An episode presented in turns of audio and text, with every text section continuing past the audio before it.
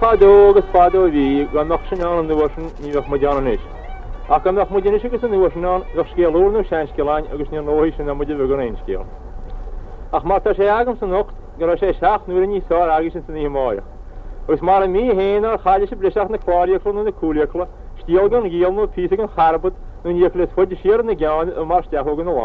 But I remember very well through Senator Joseph Connolly, who came from the same part of Ireland as I did, the Glens of Antrim, and um, who arranged the matter. I had an interview with Mr. De Valera many years ago, to be, to be, to be exact, 1934.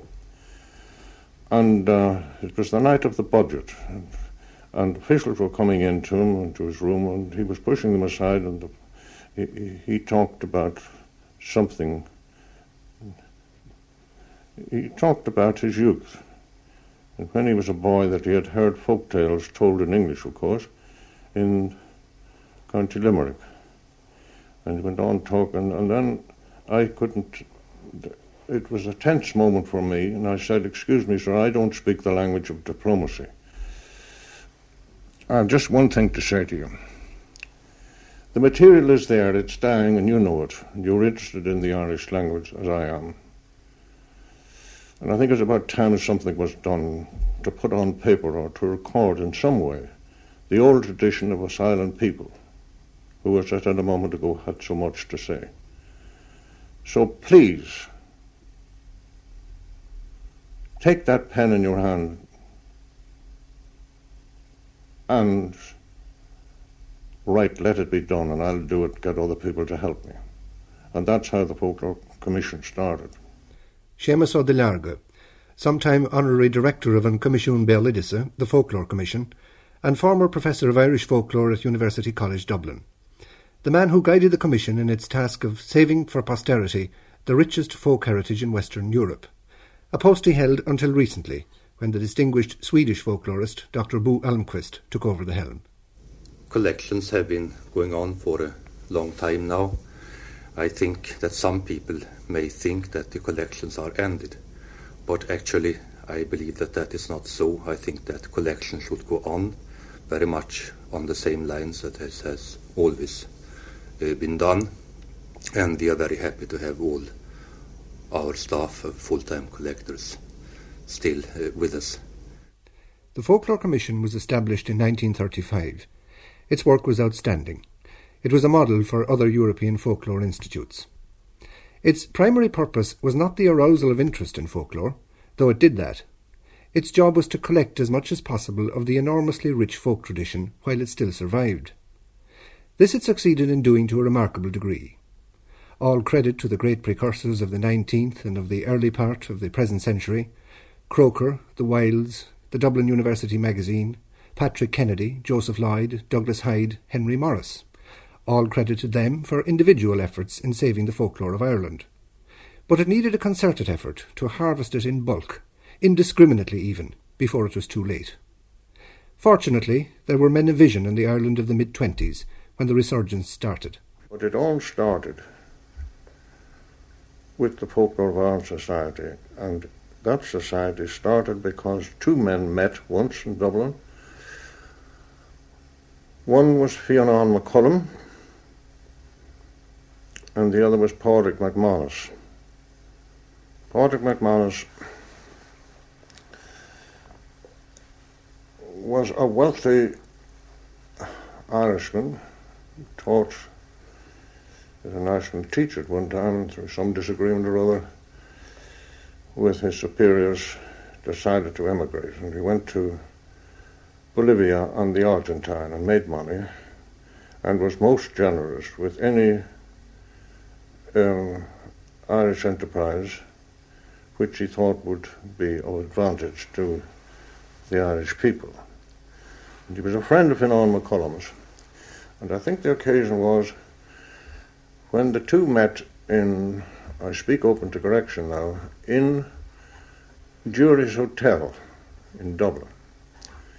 And Finan put Pádraig into a corner, as he did with many other people before and afterwards, and said, listen, it's about time we had something was done here to co- record the story of the Irish people, the oral tradition of Ireland. Many people, of course, before that time had the same idea, but uh, nothing had happened. There was never a society. Uh, there was a, were attempts from time to time, which I have records, of to found a society to collect the tradition of Ireland, but nothing nothing very much had come of it. And then a number of individuals, especially those associated with the Gaelic League, Joseph Lloyd and others, and um, they had, over the years, collected material and published it. And a great deal of credit is due to the, the Gaelic League for the work done in that particular field. But the man who started the Irish Folklore Society, or rather as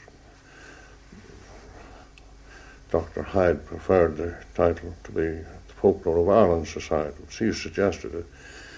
The man who really started it all was Fionnán. The occasion was the meeting of two old friends in Jury's Hotel, and Fionnán put McManus into a corner and said, Listen, something's got to be done. And McManus said, How much, Fionnán? He'd said it often before. So he gave a hundred pounds. And with a hundred pounds and faith this long neglected enterprise, the Folklore of Ireland Society was founded. Helped by De Valera in 1935, the real work began. The new Folklore Commission lost no time in starting its invaluable work. The Commission's field of inquiry was a wide one, as can be seen from its system of classification of the material collected. Settlement and dwelling, livelihood and household support, communications and trade, the community and household life, nature, folk medicine, time, principles and rules of popular belief and practice, mythological tradition, historical tradition, religious tradition, popular oral literature, sports and pastimes. These main headings were divided and subdivided in the mechanics of classification into hundreds of subsidiary heads. Sean O'Sullivan was the Commission's archivist. At that time, I was a student in University College, and Professor Delargy offered me a post under the new commission if I agreed to go to Sweden to study the methods used in the cataloguing of folklore at the University of Uppsala. So I went there in the month of March 1935 and stayed there until July.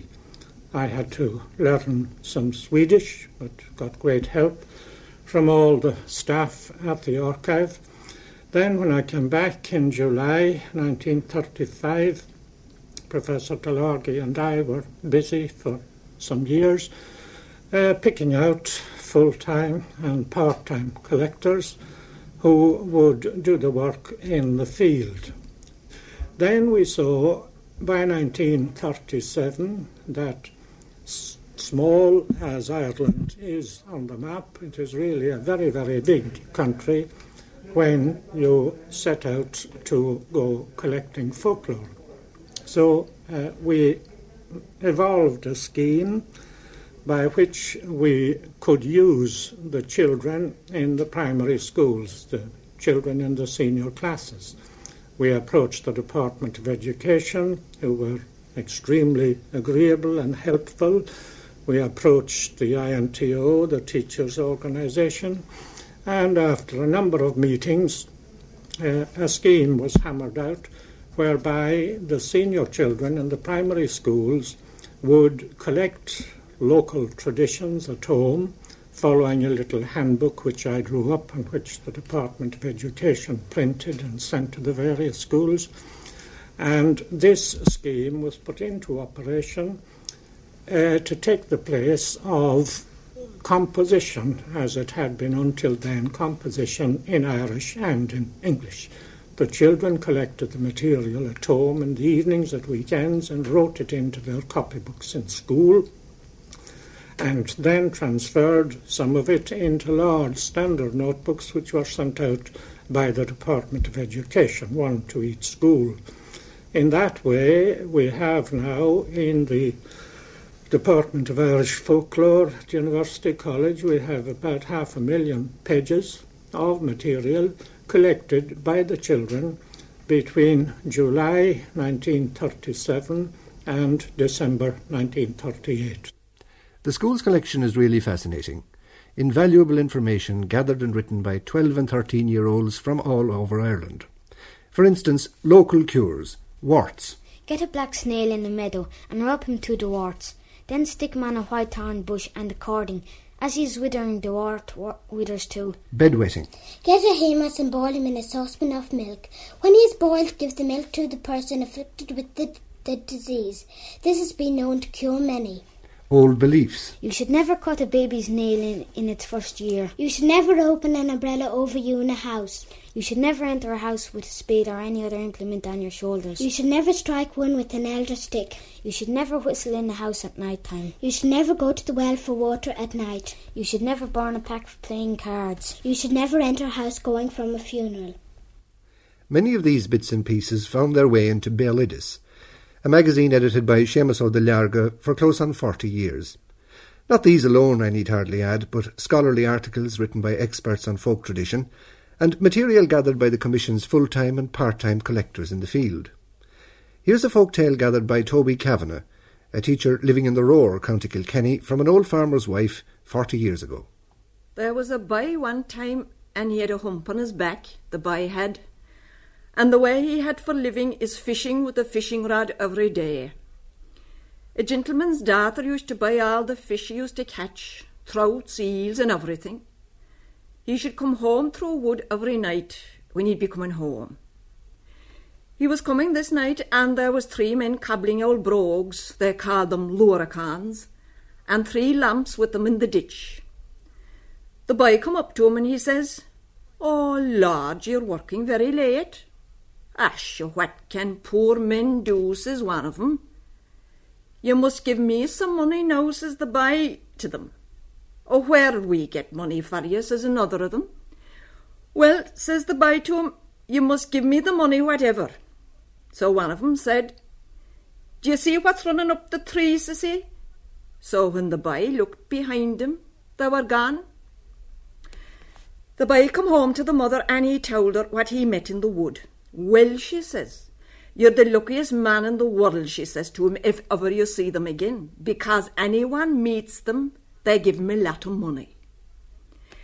About a fortnight's time again he was coming, and they were cobbling again, and he bethought of what the mother said, not to look behind him, you know.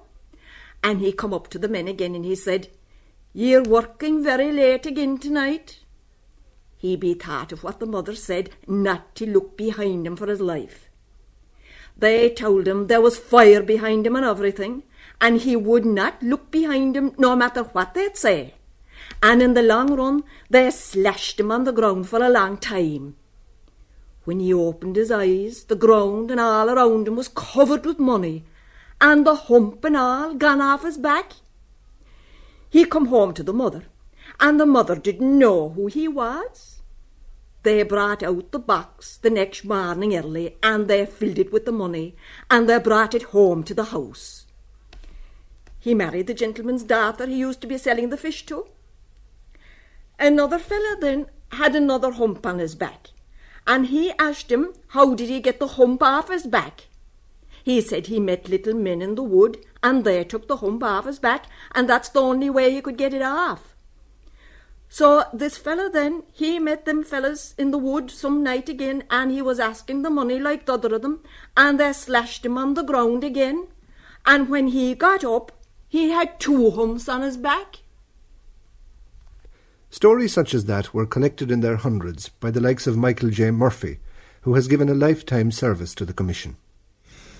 Well, I suppose I came to be associated with the former Folklore Commission by chance. I'd uh, written a book called At Slievegullion's Foot.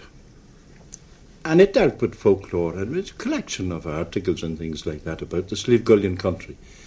And then Professor Duilearga when he read it, asked me would I care to collect on a part-time basis in our own area, which I did. Then later on, he asked me to go to the Mordens, which I did. I spent about two years walking through it, and meanwhile got married, and then about 1949 asked me to go to the Glen Hull country. That's the foothills of the Sperrins in Tyrone. And my wife came with me to see, and we had a young family. And it, it, was important because you have to integrate yourself into a community. You know, it's it's more the people getting to know you and what what you're after rather than you're getting to know them, and it takes time. You can't rush this thing.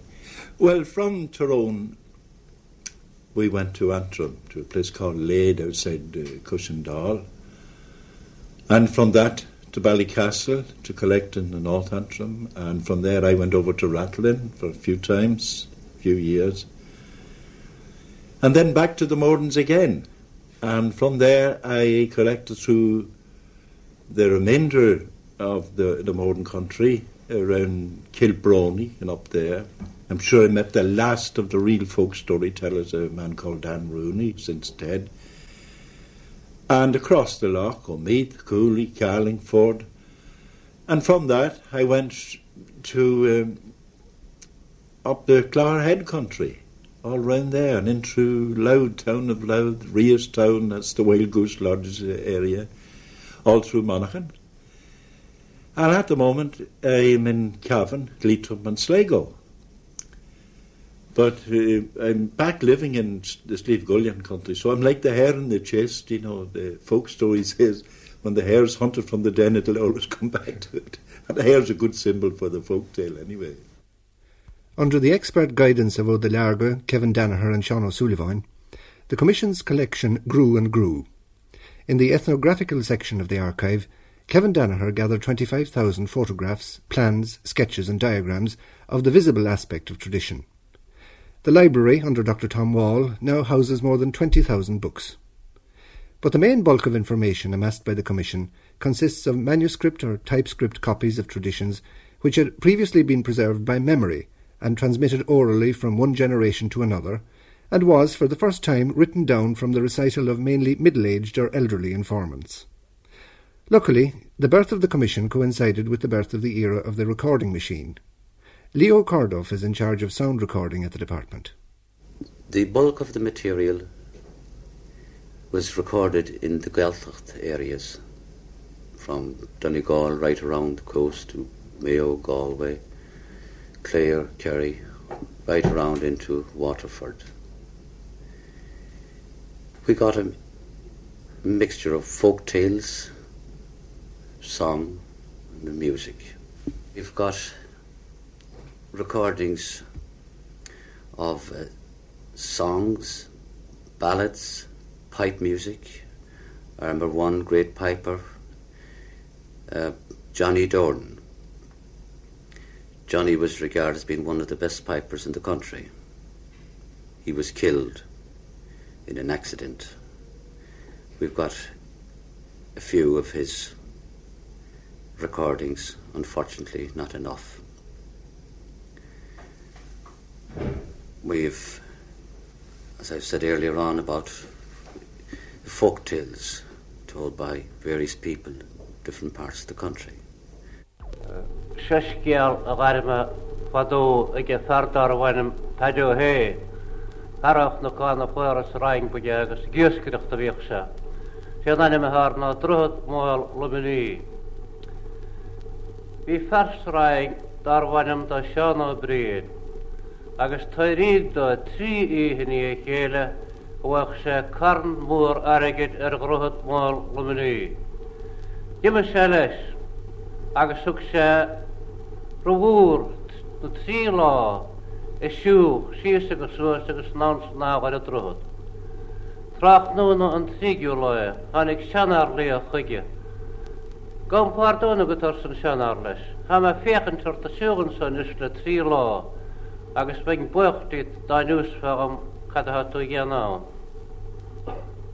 Fech nair ar yma gain sy'n dys, ar sy'n gyn ffaron rhaeg. Nis ar sy'n gyn siandan y leich, ni gan y di waldys. Nis sé skegan sunda gur heidig do trí hinní a chéle bhuach sé carn mór aige a drohutsa. Go do go dé céaldas ar san seanar, leoch. Ar nó hairíad an rot ceannach am hoin, ach sé áitar hairíad dúsa a bhhain an tarigad ná a gárdín an bhríannig saráing. Ír lig an bríannach ardáid. ach bhg sé bóthar a bháile ó mar agus de géad se. Agus nar a hánig an nuíthe, chu ségus nu sin scial do bhainnigus na cuasan agus thugadidir picúd agus rán agus ruasta leham, agus bhuiileidir amach san gádaíon agus chromadidir a polo, agus níorhhada bhíad rán nar a bhfuileidir lech, thugadidir an lech, agus fuidir cruúis cín móró híosfuham. Ringeidir an tairigid agus agus ní ah éon lá buchta chu a de bhhairidir. Irish still lives in the parish where Mihala Keneally recorded that story. The sad thing about collecting folklore, however, is that very often one is collecting the last of something priceless. This is an Ediphone recording of Paddy Power of Glenmore, County Kilkenny, the last native Irish speaker of that county. It was made in 1936.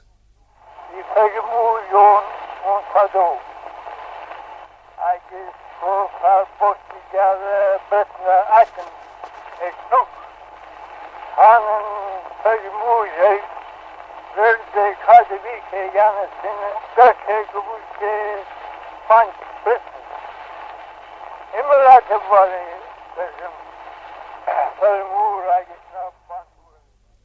Kevin Danaher it was who made the only recordings ever made of the last of the great travelling pipers. Johnny Doran came to Dublin on his way from Wexford just after the war and pitched his tent by a wall in Churchtown. A few days after these recordings were made, the wall fell in a gale, and perhaps the greatest piper, certainly the greatest real player ever recorded, was killed.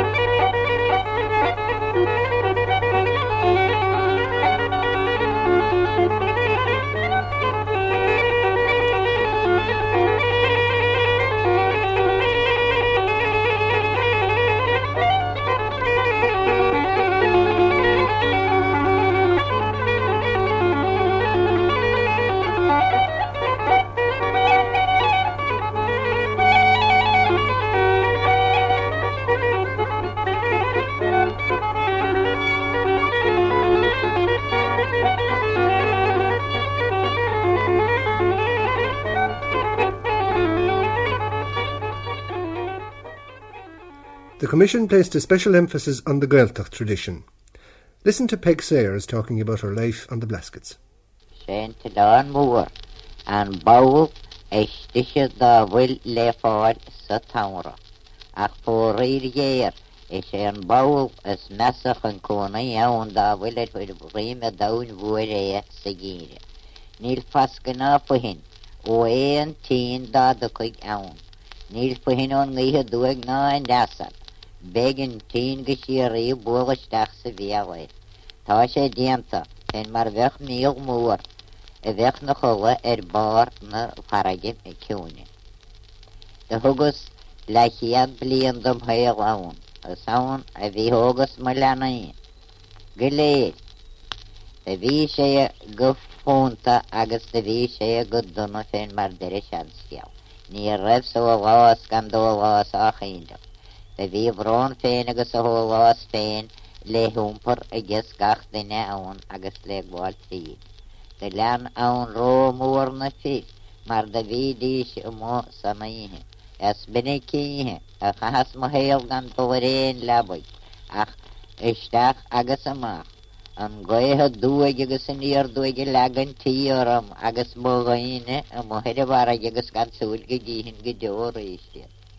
det Haggadis home.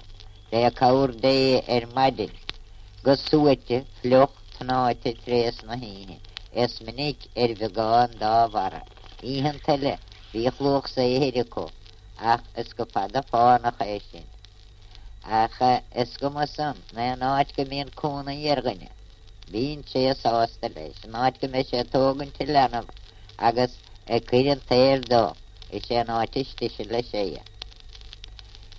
فبيجا دوخكم ما خمسة تاورا نربو لخ نضين وش لقص دكور توريه تراسنا تبي يخسو غواصر نضين وقل يخرين كقص كول قص عيدي نور لكو اتاقا ناما فاد بيخساورا قص نكور توريه تاق سيجيني لدبيخ كولا قص رين كقص اورانا قص دبارسين كوتين كوبا تبي دراون لون بالكو تنسكين لمقما Antjadvlene posësë gësë huëskë din bëloskë e në mërë në konë he. Dhe vi huqë limon dhjagë huëskë lanëm. Dhe vëllon në Thompson. Vi tikë skollon, agës të vi fshilon dhe sklori. Ko padë le tri të hitë sklori.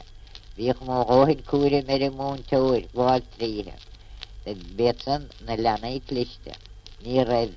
Queen diyarla ko agas boyokori olasa hurto manara tahir diyarla ko no ya hodri bu ko no ya khosa ko e no ko diyarla sa Европы и отгоди гради сиштахар скот агас уа кадис скот не хочет ищ по кол дiyarla ну годи гради дишки тигна скола раишт ах виз гайриле о гахалат ну годи грханик антала виосо Карамако кайли агас шинен таум диреха крех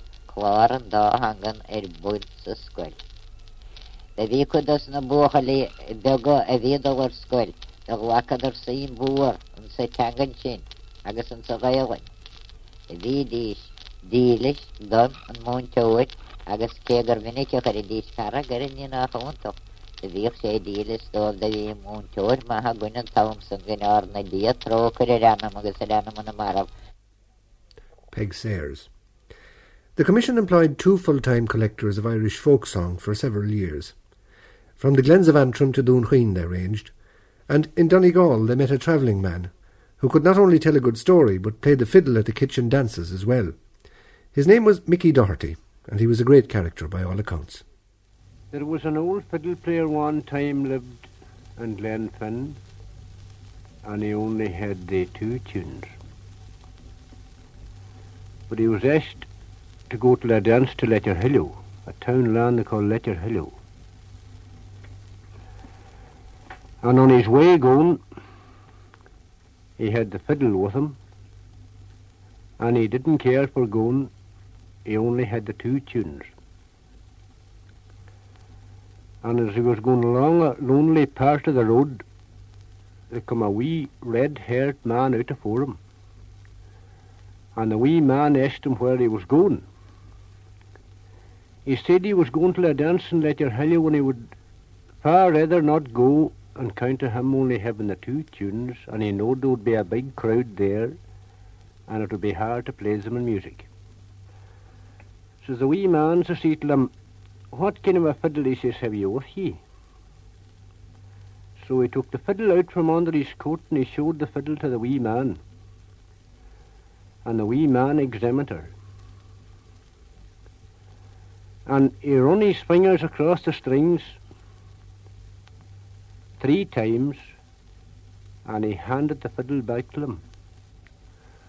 Well, go on, says he, uh, to this fiddle player, says he, go on, he says, and don't be cowardly, he says, and go into the dance, he says, the night, he says, there'll be no other fiddle player there, he says, lecky.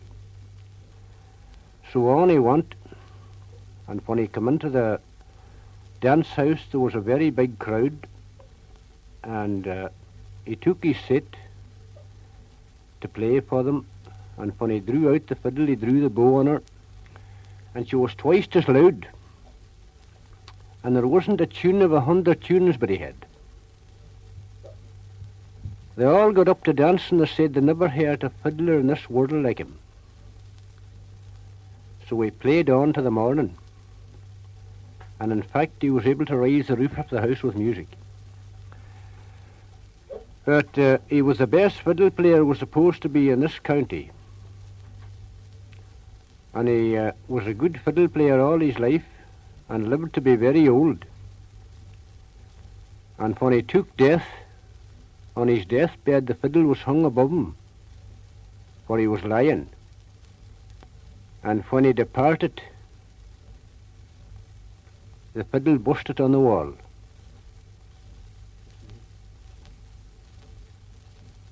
Fiddle busted on the wall when he departed. He was the name of Hurden.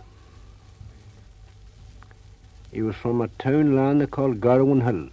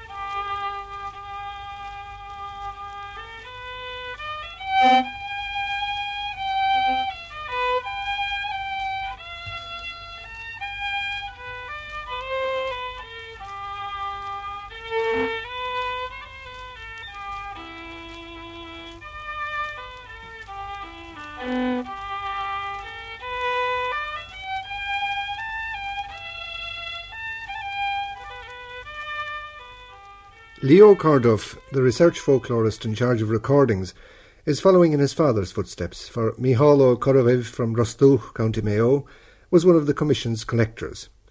Let's eavesdrop on him as he talks to a neighbour, Johnny Nachten, about the farming traditions of his district. Amo, hyd gam vligen, ja, mi hi baron na gwir o glas, eh, ban ah. na holen na gwifon. Mi varti et paro semlin. Varti fwi varti niet. Ja, fwi varti. Fwi varti, ja. Gus varti di fwi hawen niet. Fwi hawen niet. Wel, ciaco lomrw bar? Lomrw na sauna. Lomrw na sauna? Lomrw na sauna, nod yn y sôr gynchwydi. Gwrs yn siom eisiau cent awr. Ah. Ta'n talas corriti fa a tawri. Yn talas? Talas. Ah. Corriti craitan. O sa. Gwrs ta sio rytti rhyd yr nolen. Tegin. Ogos yn sio si i'ch mwyr o rhyd ddol o'r dylawa. Tegin yn ei. Dyfa ha barw gys sŵr sy'n nolen. Wel yn nolen o gawr i fi faltyn ta si sim ei diniwliw. Tegin yn ei. Ond mae'r cyffarn o gael sy'n gwsif hwyr as Poossa kolna kiira. Niillä on olla ansi. Niillä on olla ansi. Mm. Niin. Siin. Wel mi pa mo session yn fwy ddolten agos fwy hawn. Fwy hawn. Ro'r hyn y cwydi um Gyda mi flo o, sy'n dach chi mach le hi... Wel, mi, mi, fi, chaisit annach leo go teún úidirháar bhíháiltaine na go go simachar go si bhúidirháis na chaí a siúchttaí níos marm. Síige menis Well Dachttaí tóógaí tóógin sin bhí bhí ha. Sort fast. So Rossa gogot y cwr o'ch yn ielw hortyn yn sy tîn. Yn sy tîn. Ha. Sige mae'n. Gwrs gyma tîn rhaid sio pasgw ar y fach yn diw. Wrsa. Wel tôn o'ch i hypti o'r nofon y dawch ti'n jedi. Dawch i o'r Ti'n jedi o'r nôch i di. Ha. Agos, wel sgras gyr gwrthyn hwn i dôn ti, smwyd a ta dyn i barw cyr o'ch rhaid sio. Jeta gael i o'r a yn o'r sy'n ma hwyd. وكشيت مع هوي سيجي مناش قلت لهم قربوا يورجوا قراهي بارو كيرا يرليو بهيت يرليو بهيت يرليو بهيت بارو كيرا قسم الله تسهل بها سنافي لا لا اي نال نقيرا نال نقيرا قسم كدم قرو كيريان بيفتو باري هذه هي قول بيف كيريان تباري كنت كو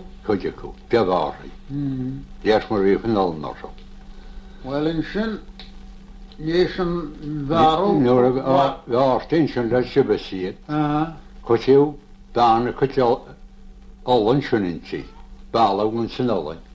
nu in sin nuair a bheith tú go síú ó go síú agus béirtíir féidir cálagus hátá. The Commission had its faults, being a human institution.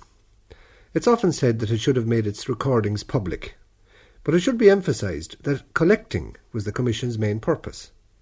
It simply hadn't got the resources, human or financial, to make all or even much of its collected lore available to the public. But nobody can deny that an Commission Béaloideasa has done tremendous work, and the dedicated people who did it have never failed to acknowledge the part played by the ordinary people of Ireland in their task of collecting and preservation. I am the most dissatisfied of all because I realise that what we did under great difficulties, with indifference and frustration very often our lot, but consoled by one outstanding feature which must be emphasized. The heartfelt and persistent and unremitting cooperation of the ordinary people of Ireland. The silent people who had so much to say and nobody had ever asked them to say anything. The world that we faced was a world obscured by blethers. It's a good, honest to God, North answer word. And I use it deliberately. There was too much talk and not enough, not enough action. And we faced it, that situation. The question now remains is there much left to collect? Well, yes, there is. You know, each area you go to now, I, I've about uh, 30 years. And once you go into an area, people will say, ah, if you'd only been here 10 years ago, or even five years ago, such a fellow. Nevertheless, there's somebody there who has it. And even today now, where I am in Glangevlin and around Glenfarn, or even in Lake Suey around Sligo, places like that, or Ballinagleer above Loch Allen, they say the same thing. Nevertheless, I'm getting these masses of material, meeting people with folklore and folk stories, people that they didn't suspect had this information. Some of these people are very shy, and it takes time for to find them out. And I suppose one develops an instinct for this. You have a feeling that a certain man or woman has this material, and they're afraid of appearing foolish or ridiculous. And of course, you have to get over these inhibitions because into the countryside, even more so even today, the uh, people do not want to admit that they know folklore because it's been equated with mental backwardness, social backwardness, and all this kind of thing. And things like this, you know, occasionally on the air, is it is helping them. Or little things printed, they be, they do like it, uh, but they need to be assured of its value. You know, its purpose. Uh, I say, for instance, it's the way I look at it and explain that we are collecting in the present in the present, uh, rather, present day, on the products of the past for the purposes of the future. Now, even there in Blacklion in Cavan, I've met a young man from the Cavan Fermanagh border. Incidentally, I get material from, to not use this phrase, all religions and classes. And he's a wonderful folk storyteller. Nobody suspected this. And he's a man about 59. Wonderful. So it still comes up. There are people who don't like the word folklore. They prefer something like local history. Would you agree? Yes, I suppose so. Uh, again, it's it's the that inferiority complex about the word folk and folklore, that it's equated always with the backward people. And local history seems to elevate it a bit socially, do you know? But we explain all this that uh, as well as local history would be confined to certain elements in an area. Whereas I explained to them that folklore is the history of the people, told by the people themselves for the first time. That conventional history, you see, uh, kings, princes, principalities, and all that, they, have neglected about 98% of the people. And we not only want the tales the people can tell, but the details of their lives, living, and everything, and their fathers, grandfathers, as far back as they can remember, the houses they lived in, how they dressed, implements they used, what they said, what they thought, prayers they used, complete life. You know, it's a vast and intricate social survey now, that's what it is. So it extends a wee bit further, I would say, than the confines of pure local history. The Commission is now a university department, and the man who succeeded Seamus O'Delarga, Bo Almqvist, has his plans for the future. I think that there are opportunities here in Ireland that you will not have anywhere else of seeing how uh, tradition changes and develops. To see, for instance, in the Gaeltacht areas, what traditions disappear, what remains there and what is adopted to new conditions. Also, we have got in our collections a great deal of material from people who are no, now dead, but their sons and daughters are still alive. And I think it's important to talk to them, collect from them, and see how the material changes from generation to generation. As you know, we are also now, for the first time, starting teaching of folklore. Uh, folklore is a honor subject, second and third year, and we have got five pupils. It's very small uh, number, all right, but it is a beginning. We have time for one further example of the folk tale. This is from the magazine Béaloideas. It was collected in County Kilkenny by Toby Kavanagh. There was a man and a woman in it one time. They had only one son. They was living between two mountains, and the name the man went by always was the Knight of the Glen. The son said he'd go seek his fortune. What you said he losing his time in a little cabin that way. So he started off this morning to look for work. And he got lodging this night in a house. He was dressed, you know, in his best, you see.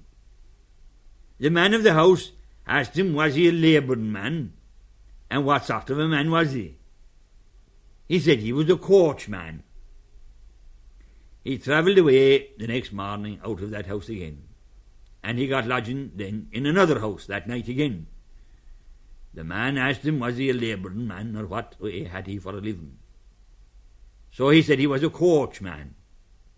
The man told him there was a gentleman's house only a few fields from him, and he might keep him. They always keeps the coachman, he said. The next morning he went down to the house. There was no one at home but the lady herself and all the servants. He went in and he asked for a drink. He said to the cook he was tired. He was after a bath and everything. Could he rest himself? The cook went up and the lady said he could stay as long as he liked. He was some poor fellow after a batter so he got his breakfast. He was whistling, going about the yard and everything, and the lady was above stairs in the window watching him. He was bringing in sticks and everything for the cook. He stayed in the hall of the day in it, and then he stayed that night in it. The next morning he was up early again, and he come in. He was whistling and going about the yard at day again. And 'twasn't long when the lady herself come down and he took a hold of her. The cook said he'd be hung. She was a lord's daughter. Well, if she's a lord's daughter, I'm a knight's son, he said. The lady told the cook not to say anything at all to him. He was only a wild young fella. The lady couldn't be kept out of the kitchen then at all. The father was home then, then the next day. The lady told the father he was a knight's son. The father and himself fell into discourse. He said he should send one of his men to see the place. The father gave one of his men a horse, a bridle and saddle, and he was going off, and the boy met him. Well, now, says he, you're going away, and you're the man able to do all for me, and if you do that for me, I'll make a gentleman of you all the days of your life. So the man said he would. He started off, whatever, and he was inquiring for the Knight of the Glen. He met a man on the road, and he told him where the house was. So he went up, whatever. There was no one there but the old man and the old woman, ten goats and a puckan. They thought it was the son was after coming home again to them. And the man told them that the son would be soon home again. He tied the horse in the yard. What they had for their dinner was oaten bread and goat's milk. The old man put up a board across his two knees for a table, and then they had three stones for three chairs to sit down and eating off the old man's knees. And while he was eating, there was then Hardnick men playing music at the door. So we had no more then to see, only all the mountains, and he come home. He brought him down in the room to tell him all. He asked him had he a gradle of land. The man said what land he had wouldn't be truer than a fortnight galloping a horse every day. All the mountains, don't you know. And the table, he said, we dined off. He wouldn't give it to you for what you're worth and there was ten Hardnick men playing music while he was eating. So they were married, whatever, then in a few days. Then the Lord says, This day, twould be time for ye to take your lady to acquaint her with your people, he said. So the fellow said he had only a little cabin. He had no place to bring her. The boy made up the fellow that done all the work for him. The gentleman got bad. He was taken in so nice. And he died, whatever. I'd know what way they went on after that. The Commission is no more. On the 28th of September 1971, it became Rheinwelle Éireann at University College Dublin. On that occasion, Professor Delargy quoted a passage from a book on northern Canada, not inappropriate in the present context. My journey was over, but I was still tied to the place. Not by the simple web of memories alone, but by something more powerful. There was, and is, an abiding affection in my heart for the men and women who lent me their eyes, so that I was privileged to look backwards through the dark void of dead years, and to see not only the relic of forgotten times, but also into the minds and thoughts of the men of those times. It was a great gift I had from the people, and one that deserved a repayment. An Comisiún Béal has helped in large measure to repay.